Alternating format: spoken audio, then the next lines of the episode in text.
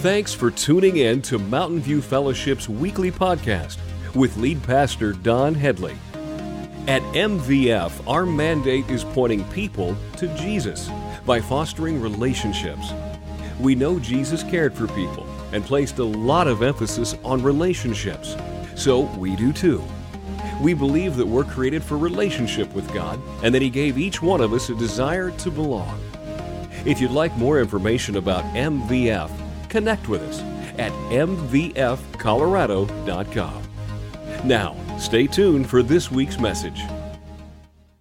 If you haven't been with us last few weeks, we are in a series entitled Marked and it's just a play on words. We're talking about the Gospel of Mark. We said this was going to carry us all the way through the summer, and we're just taking a look at uh, what John Mark wrote in his Gospel. And if you do the math, we're on the third week, so that means we're in chapter three. So if you would grab the Bible, head over to chapter three with us this morning. And uh, if you don't have a Bible reading that you're doing right now, if you're not studying the Word of God, I would encourage you uh, every week just open up the Word of God, begin to read in the book of Mark with us. And, and if you want just a tip, you could do this. Like if this is all new to you, this whole Jesus uh, church thing, I want to invite you next week, read the uh, chapter 4 in the book of Mark. Just read that, and if you get through it, start over again, just read it, and see if you can read it several times next week. And what will happen, I believe that anytime we open up the Word of God and we begin to read it for ourselves, we're inviting the Holy Spirit to come in and do a work in our lives. And if you do that next week, then when you show up here and we open it up and we start to teach out of Mark chapter 4 next week, because that follows chapter 3, right? Uh, pretty easy. Uh, then I think that you're going to get even more out of it because you've been reading it all week long. And so that's just a challenge uh, for, for those of you that are not in the Word To jump in there this, uh, with us this week. And so today, uh, before I get going, I want to remind you of the Ask Anything up there on the screen. Uh, you don't have to memorize that number, it's going to stay up there the whole message. If you have any questions during this message, please text them to that phone number. It just comes in anonymously. We get it as pastors, and what we try to do is at the end of the message, get all of our pastors up here and we'll answer any of those questions that you might have. And so please keep that in mind as we go through the message today. Uh, if you were not here a few weeks ago, I have to take you back to Mark chapter 1, verse 1, because I love the way John Mark wrote his gospel because he doesn't play games. I told you before that this is the gospel of Jesus Christ on steroids. Like, he just goes right after it. And what's interesting is he tells you exactly why he's writing this book. He says it in verse 1. He says, This is the good news about Jesus the Messiah, the Son of God. And if you have any questions as you read through the book of Mark or as we teach uh, you know, on this over the next several weeks, if you have any questions about why did he write that, I wonder why he would add that detail. I wonder why that story is recorded. All you have to do is just go back to chapter 1, verse 1, and it explains it to you. The whole reason why he's writing this book is that you would understand the good news about Jesus, that he is the Messiah, the Son of God. And with that, I have to ask this question this morning do you believe that Jesus is the Messiah, the Son of God? Do you believe that He came and died for your sins and rose again so you could have forgiveness of sins and eternal life? Do you believe that Jesus is who He says He is? And not just by word, not just by saying, Yeah, I believe that.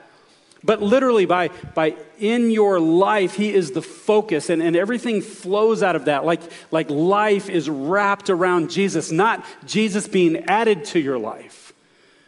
Do you believe that Jesus is the Messiah, the Son of God? I heard a story uh, about a pastor in England, and he was ministering to a whole group of coal miners. And he asked one guy one day, he just brought him off to the side and said, Tell me, what do you believe? And he said, Well, I believe the same as the church. And so the pastor said, Well, what does the church believe? And he said, Well, they believe the same as me. And seeing that he wasn't getting anywhere, he finally just asked him, he said, Well, what do you, what do you both believe? And he said, Well, I guess we believe the same thing. And I think as I ask this question this morning, do you believe that Jesus is the Messiah, the Son of God? I believe many times we'll have people shake their heads and go, Yeah, I do. But do you really? Can you articulate it? The transformation that's taking place in your life, how your life is centered around Jesus Christ, how you are a disciple of Jesus Christ, because it should affect every area of your life. I've heard it said that if you don't live it, you don't believe it. And that is so true for the Christian faith. Now, um, This is all about our heart posture this morning.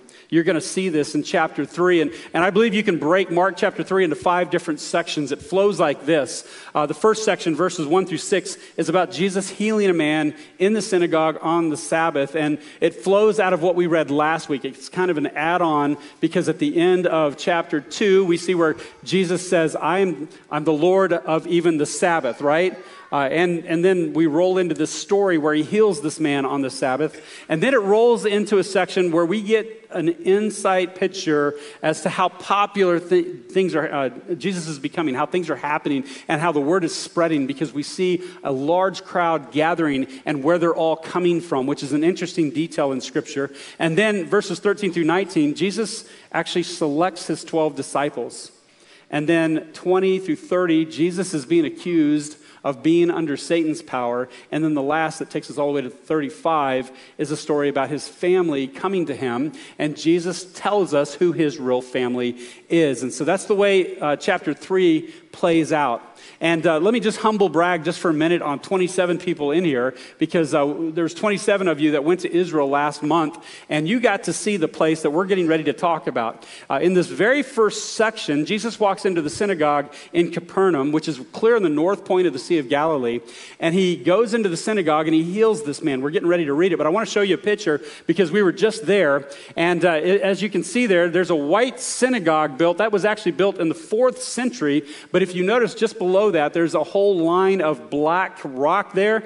That's the original temple, the first century temple. That would have been the temple that Jesus would have walked into where this miracle actually would have happened. And many of you were there uh, just a month ago. And so, anyway, I just thought that was kind of cool. We're standing there. Here we are reading the text today. So let's take a look at this. In Mark chapter 3, it starts off, it says, Jesus went into the synagogue again and noticed a man with a deformed hand. Since it was the Sabbath, Jesus' enemies pause just for a minute. He's talking about the Pharisees, the religious leaders. And instead of calling them the Pharisees or the Sadducees, he just says the enemies. They're being referred to as the enemies now. It says, since it was the Sabbath, Jesus' enemies watched him closely. If he healed the man's hand, they planned to accuse him of working on the Sabbath. Jesus said to the man with the deformed hand, Come, stand in front of everyone. Then he turned to his what? Critics. So they're his enemies and now his critics. These were the religious leaders. These, these were the Christians of their time, right? The Jewish religious leaders. It would be like you and I, if, if we get off track, we become the enemies and we become the critics of Jesus himself. Then he turned to his critics and he asked, Does the law permit good deeds on the Sabbath, or is it a day for doing evil? Is this a day to save life or destroy it? But they wouldn't answer him. Uh, the Sabbath was this day that they set off to the side. It was, uh, it was a day that they wouldn't work. It was set off solely dedicated to God. It was, it was supposed to originally uh, for them to take a break to rest because that's what they were supposed to do. You know that if you just go too hard for too long, you get burned out. And God knew that because He created us, He designed us that way. And He took a Sabbath on, in creation. He took the seventh day off and rested, and He expected us to do the same thing. And so it was this day that was set aside that we were supposed to stop and, and just foster our relationship with God, to, to, to spend time with Him and to rest our bodies. And, and uh, what's interesting to me is that by the time we get to uh, when Jesus shows up on the scene, they've made it into an entire religion. Uh, Jesus asked the question, he says, Does the law permit good deeds on the Sabbath? Or is it a day for doing evil? Is it a day to save life or to destroy it? And what he's referring to there is the difference between their written law and their oral law. See, God gave them the written law in the Old Testament, the Torah. They know it, they should observe the Sabbath. But what the Pharisees had done is they had been studying it and then asking the question, well, how does that play out? And can you do X, Y, or Z on the Sabbath? Or is that breaking the Sabbath? And they started writing all of this other law. Well, it actually became their oral law. There were 613 of them that they tacked on to the written law. And it became so burdensome that nobody could really keep the law. It's one of the reasons why Jesus came. And one of their laws, uh, so that they wouldn't break the Sabbath, said they had an oral law that actually made a provision for rescuing an animal that had fallen into a ditch on the Sabbath. So you're not supposed to work, can't pick anything up, can only walk so far, all these things on the Sabbath because you have to keep it holy.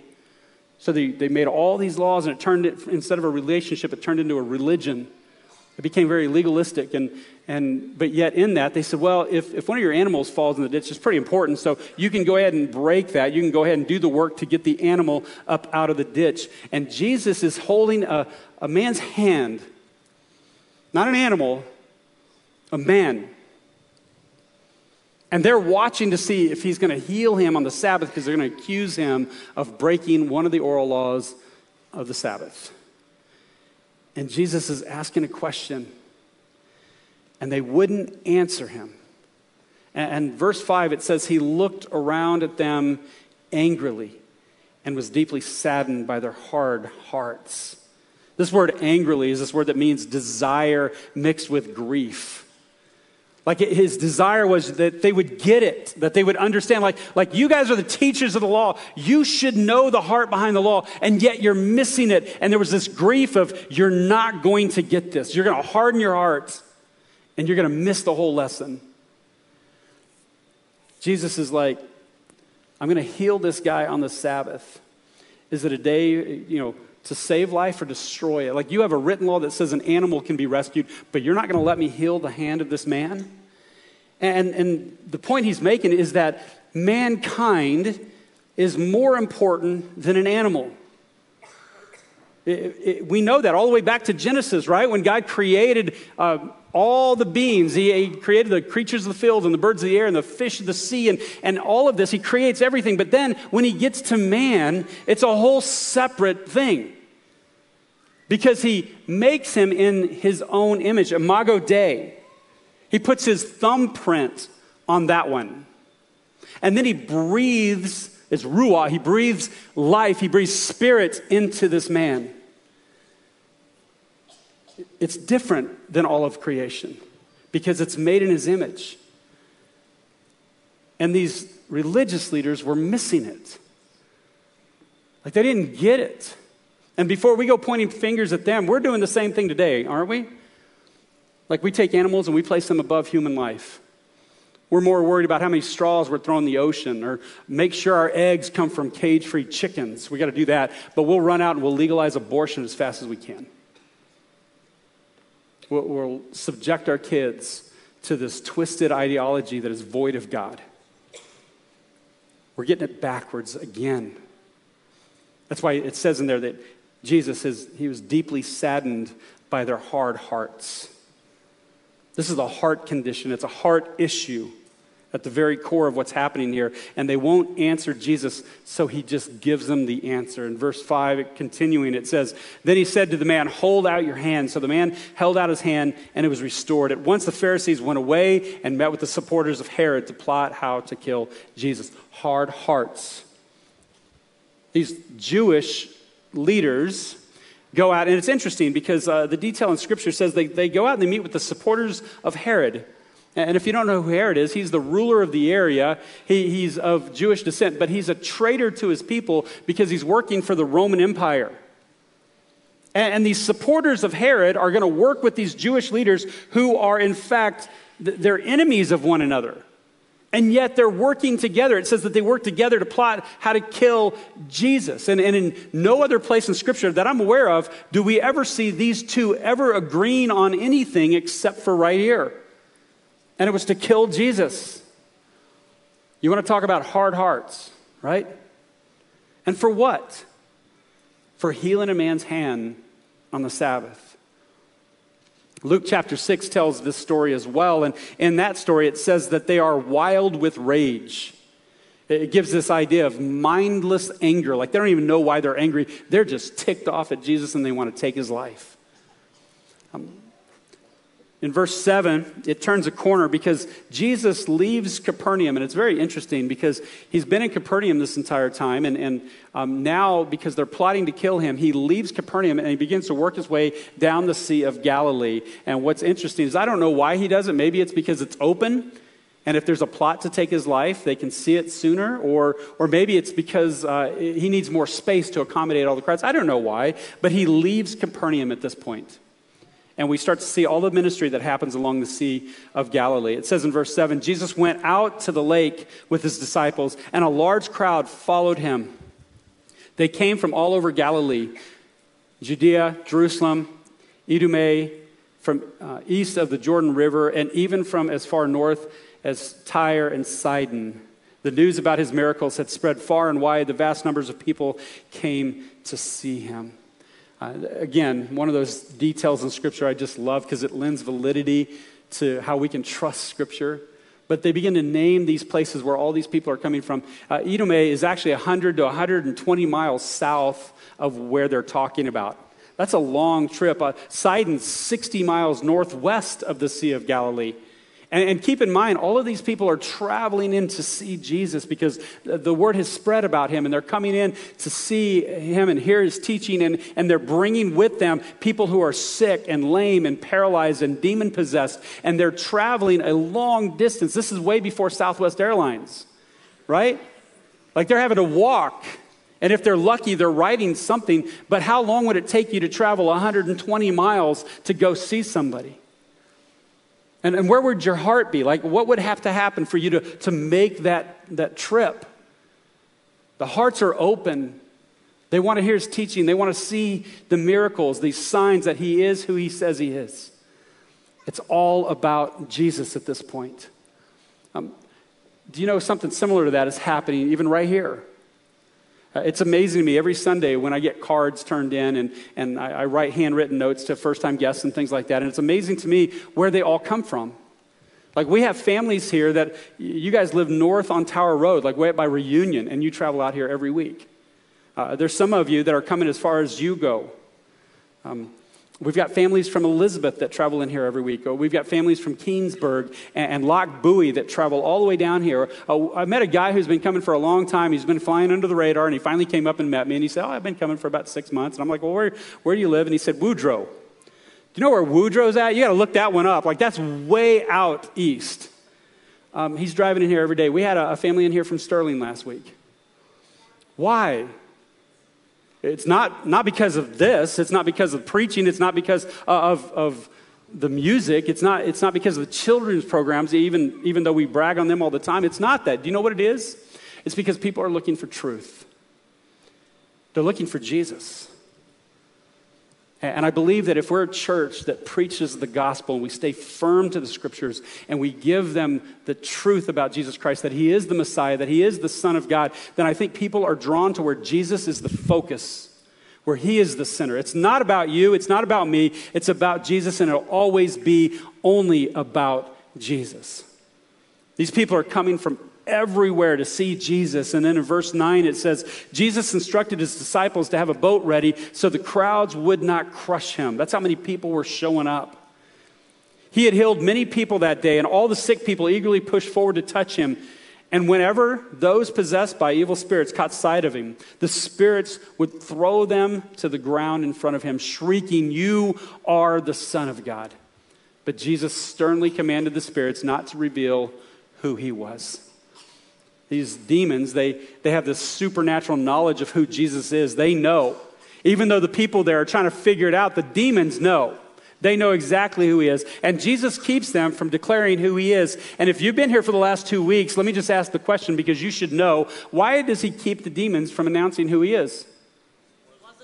There you go. It wasn't his time yet. It's not his time yet. And that will be your answer a lot through the book of Mark. It's not his time yet. He doesn't want the best testimony coming from the demons.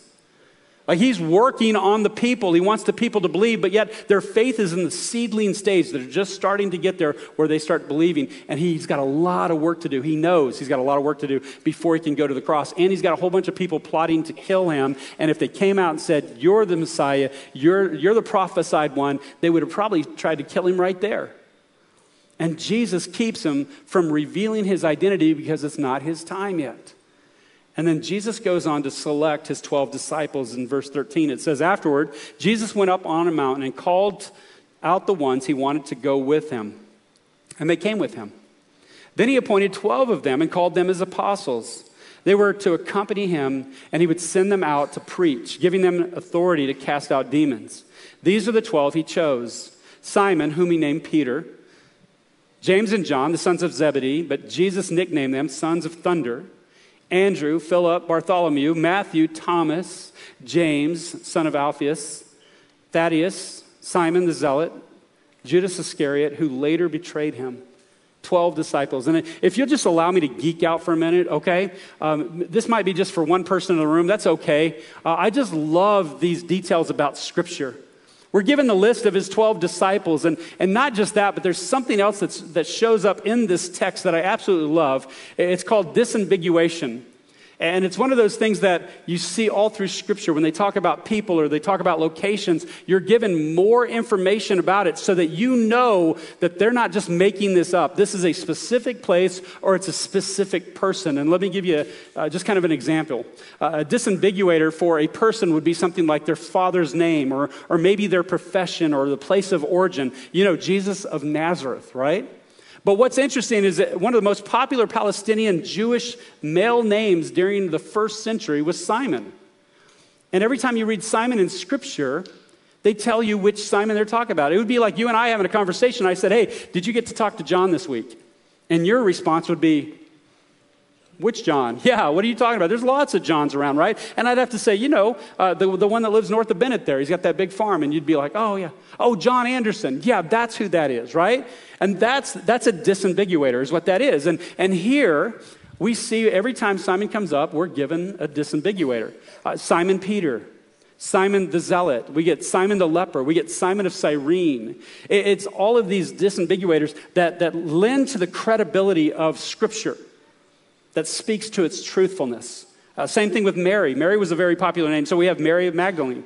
We, we have uh, the mother of James and Joseph, Mary, right? We have these disambiguators that actually lend to the credibility of Scripture. Jesus chooses his 12, and although it's only a few verses, I think this is one of the most critical moments in Jesus' ministry. He's choosing the 12 that would be in his close circle, that would be the influencers that he would be able to, to pour into. And it's so important, in fact, that when the story is told in Luke chapter 6, it says that Jesus goes up on the mountain and it adds that he prayed to God all night before he made his selection. Young people, let me just ask you this. Have you ever prayed to God that God would reveal to you who your inner circle needs to be? Maybe that's why we're in some of the condition that we're in, right? We're doing a horrible job of choosing the people that we're going to have closest to us. And I, I don't mean, you know, love. You can love everyone. We should. I'm talking about the people that you let into your inner circle, those who are going to be confidants, the ones that are going to disciple you or you're going to disciple. Have you prayed about that and let God reveal those things to you? Uh, Jesus has many disciples, He teaches all of them, but it's these 12 that he prayed about all night and chose and, and, brought into his inner circle that he invests in, that he pours out his plan to. He tells them exactly what's going to happen, and he does it in plain English, even though many times he gives it to the other people in parables. He tells them straight up what's going to happen. He instills his character in each of them.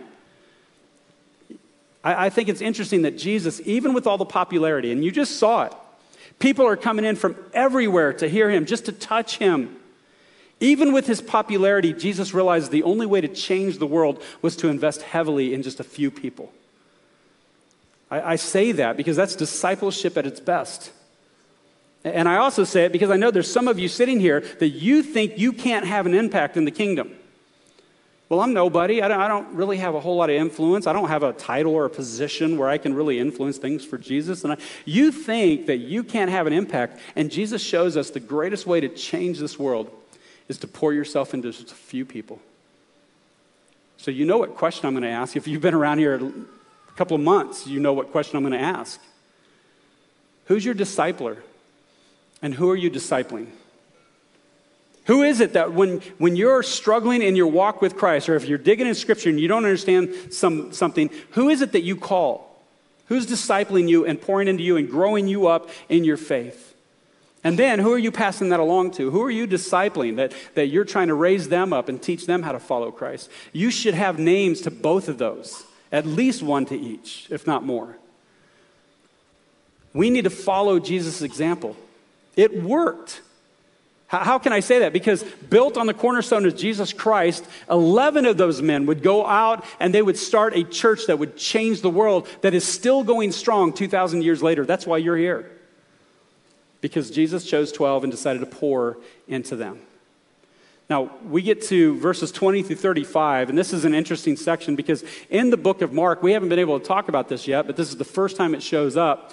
Um, John Mark does something interesting when he's writing. He uses a technique that, that's been referred to as a Markian sandwich. And he'll like sandwich two stories together, or maybe three stories together. And the idea is um, one story within another story. It just serves as a purpose of giving both stories a greater meaning. And, it, and it, it's called a Markian sandwich because it looks like this. It has like the bread on top, and then right in the center is the meat, and then there's bread underneath. But it's that center section which is where the gut punch comes from. That's where the, the lesson comes from.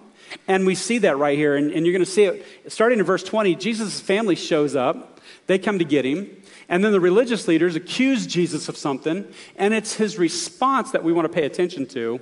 And then at the end, it talks about how his family continues to come to him, and then Jesus tells them who his real family is. And so let's take a look at this. In chapter, I'm sorry, verse 20, it says, One time Jesus entered a house, and the crowds began to gather again. Soon, he and his disciples couldn't even find time to eat. When his family heard what was happening, they tried to take him away. He's out of his mind, they said. At this point in Jesus' ministry, his ministry was all about he chose 12, he's trying to teach them and bring them up. You got crowds pressing in. They're all wanting a piece of Jesus. They're trying to touch him. Um, so much so that he didn't even have time to eat, is what this uh, verse says. And then he's got a whole other thing going on because he's got um, two groups of people plotting to kill him on the outside of that.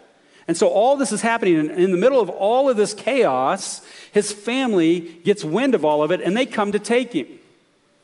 And, and apparently, they don't believe right now. Now, James, one of his half brothers, will later on believe in him. He'll actually go on to be one of the leaders in the church. He'll write the book of James that, that we have in our canonized Bible. And so he would later on believe, but right now, at least in this moment, it doesn't seem like any of his family believes. And you can almost hear the family standing outside the house and saying, All right, this charade, it's gone on long enough. Enough of this. All this activity and all this popularity has made you kind of crazy. We need to take you back home and we need to knock some sense into you, right? Like this is family speaking here. And yet, before they can get to Jesus, the Pharisees speak up. Take a look at this in verse 22. It says, But the teachers of religious law who had arrived from where? Jerusalem, yeah. So now we're playing with the big hitters, right? Like, like the guys in Jerusalem at the temple, we got, we got the big guys now traveling all the way to the north to the Sea of Galilee because the word of Jesus has spread so much and they're coming to confront Jesus. But the teachers of religious law who had arrived from Jerusalem said, He's possessed by Satan, the prince of demons. That's where he gets the power to cast out demons. Jesus called them over and responded with an illustration. How can Satan cast out Satan? He asked. A kingdom divided by civil war will collapse. Similarly, a family splintered by feuding will fall apart. And if Satan is divided and fights against himself, how can he stand?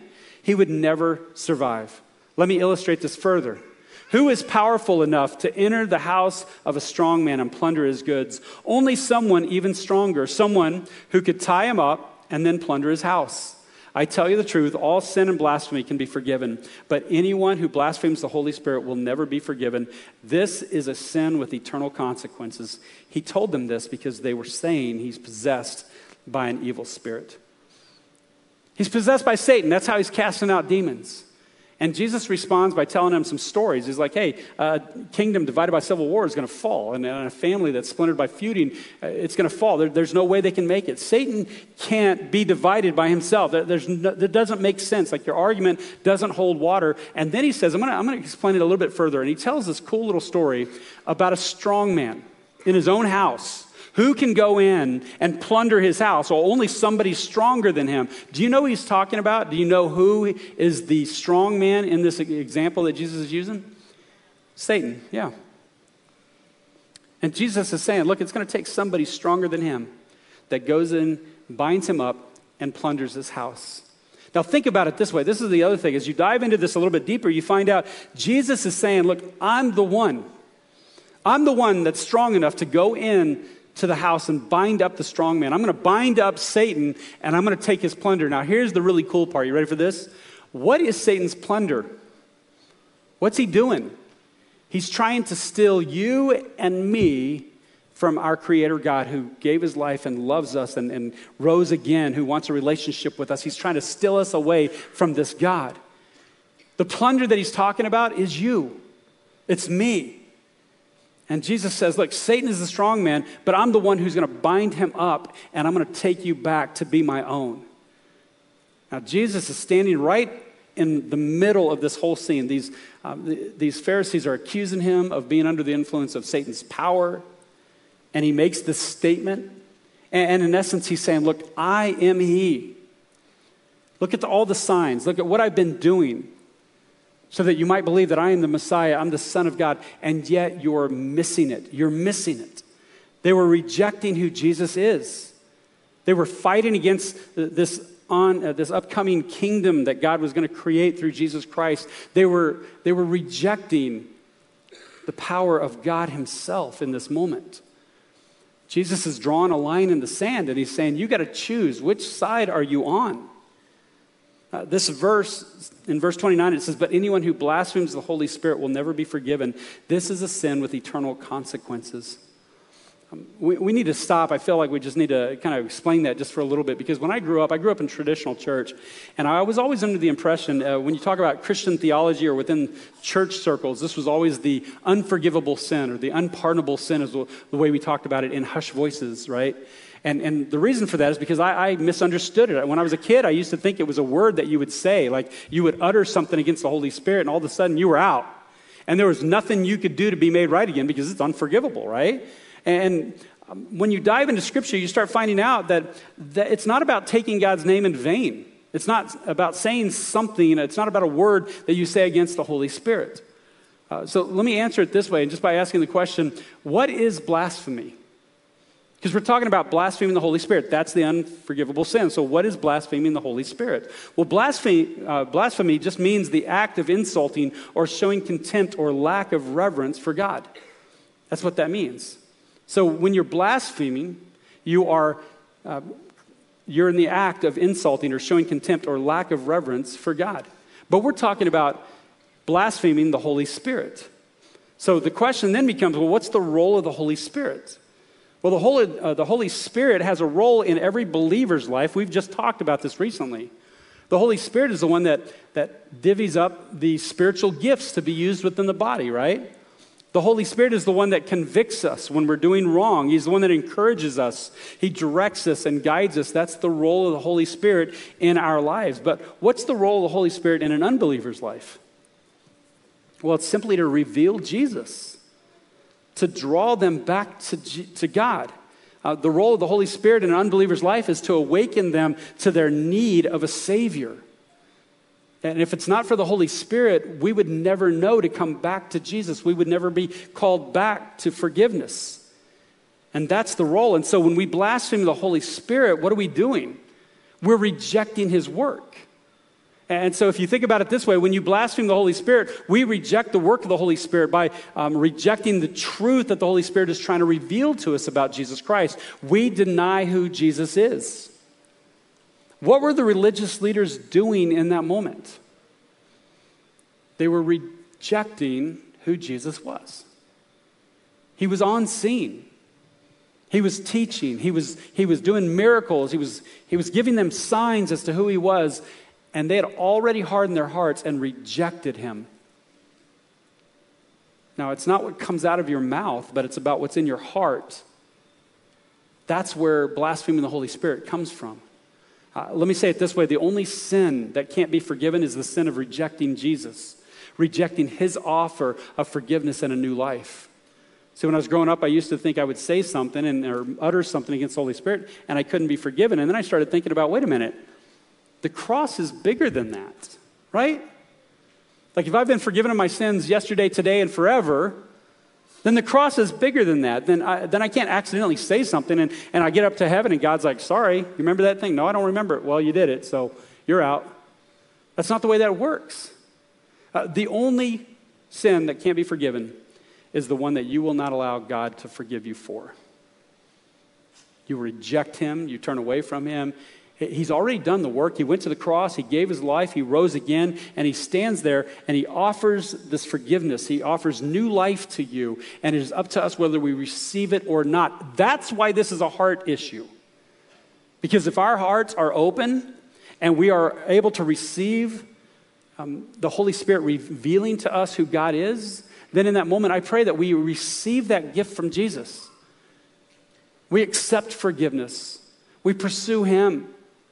But unfortunately, so many people have hardened their hearts that the Holy Spirit has continued to draw them closer to Jesus, and they just reject it, and they reject it, and they reject it.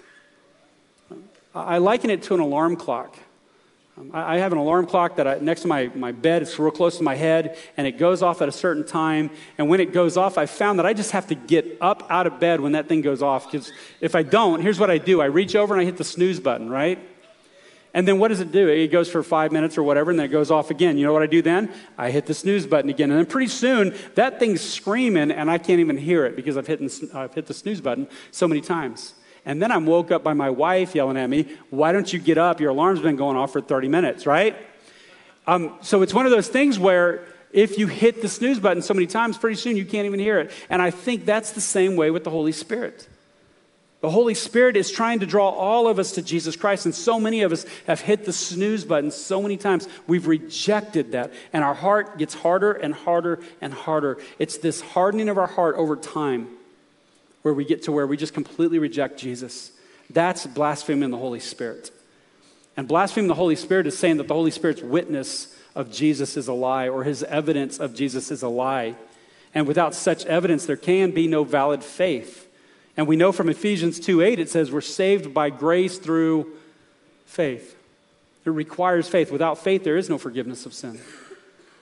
What leads us to blaspheming the Holy Spirit, to this unforgivable sin? Well, when I think through it, I would say the biggest one is probably pride. We're just too proud. We're smarter, we know better, and we just reject it. What does it take to soften our hearts? It takes humility.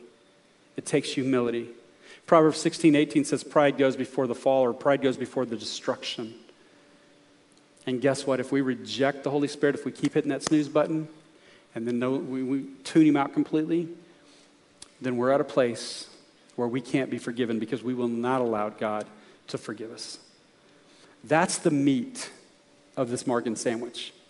Uh, it goes on with this other piece of bread in verse 31. It says, Then Jesus' mother and brothers came to see him. They stood outside and sent word for him to come out and talk with them. There was a crowd sitting around Jesus, and someone said, Your mother and your brothers are outside asking for you. Jesus replied, Who is my mother? Who are my brothers?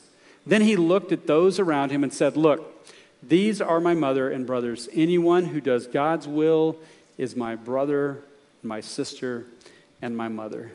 And to that we say, Thank you, Jesus, right? Because those of you that didn't hit the alarm, that didn't hit the snooze button, that opened up your heart and allowed the Holy Spirit to prompt you and lead you to Jesus. And you got to the place where you declared, Yes, Jesus is the Messiah, He is the Son of God. I am a sinner and I need forgiveness and I need a Savior. Those of you that did that, it says right here that you are Jesus' brothers and sisters. I mean, I, I, can't even wrap my mind around that. That's so incredible that we could be called His brothers and sisters, that we could be part of God's family. And don't mis- uh, mistake what Jesus is saying here. He's not dis- disrespecting his family at all. He's, he's just exalting those who have accepted him as Lord and Savior, who hear and obey the word of God. That's what he's doing. And so let me ask you one more time the question from the very beginning of the message Do you believe that Jesus is the Messiah, the Son of God? So I believe some of you in here would say, Absolutely. And you would be able to tell why. You could articulate what he's done in your life and through you, how he's transformed your life from the inside out. You could do that. And for that, I praise God. But some of you, you would have to say, you know, I'm struggling. I'm here. I'm trying to figure it out. I'm seeking truth, but I'm not there yet. And I would say, keep coming, keep digging into the Word of God, keep meeting with people, and, and look for a discipler. Have somebody help you as you as you are on this path to find out who Jesus is. But please, please, don't harden your heart. Because that's the game changer. Soften your heart, be humble, and Christ will meet you right where you're at. I love what Jesus said to his disciples after he rose again. He said, You believe because you have, you have seen me. Blessed are those who believe without seeing me. My prayer is that um, not a single one of you would leave this morning without opening yourselves up to the prompting of the Holy Spirit, that you would soften your hearts, and that through that you would believe that Jesus is the Messiah, the Son of God. Let me pray for us. Heavenly Father, we thank you and uh, we praise you for 2,000 years that, that you have given us your word, and we can, we can open it up. We can find out more about you and what you have for us. And Lord, I, I thank you for the fact that you um, have sent your Holy Spirit to draw each and every one of us closer to you. Lord, I pray for those who today could say, Absolutely, I, I know Jesus is the Messiah, the Son of God. And I pray that you would just continue to, to build them up, grow them up, mold and shape them into people that look more and more like you. And God, for those who are struggling, maybe those who have not yet made that declaration, I pray that, that they wouldn't harden their hearts, that they would seek you with an even greater fervor, and that you would meet them right where they're at. And God, I pray that um, you would continue through your Holy Spirit to draw us closer to you and to build your kingdom, Lord. We pray all of this brings glory and honor to the name of Jesus Christ. And all, all God's people agreed and said, Amen. Amen.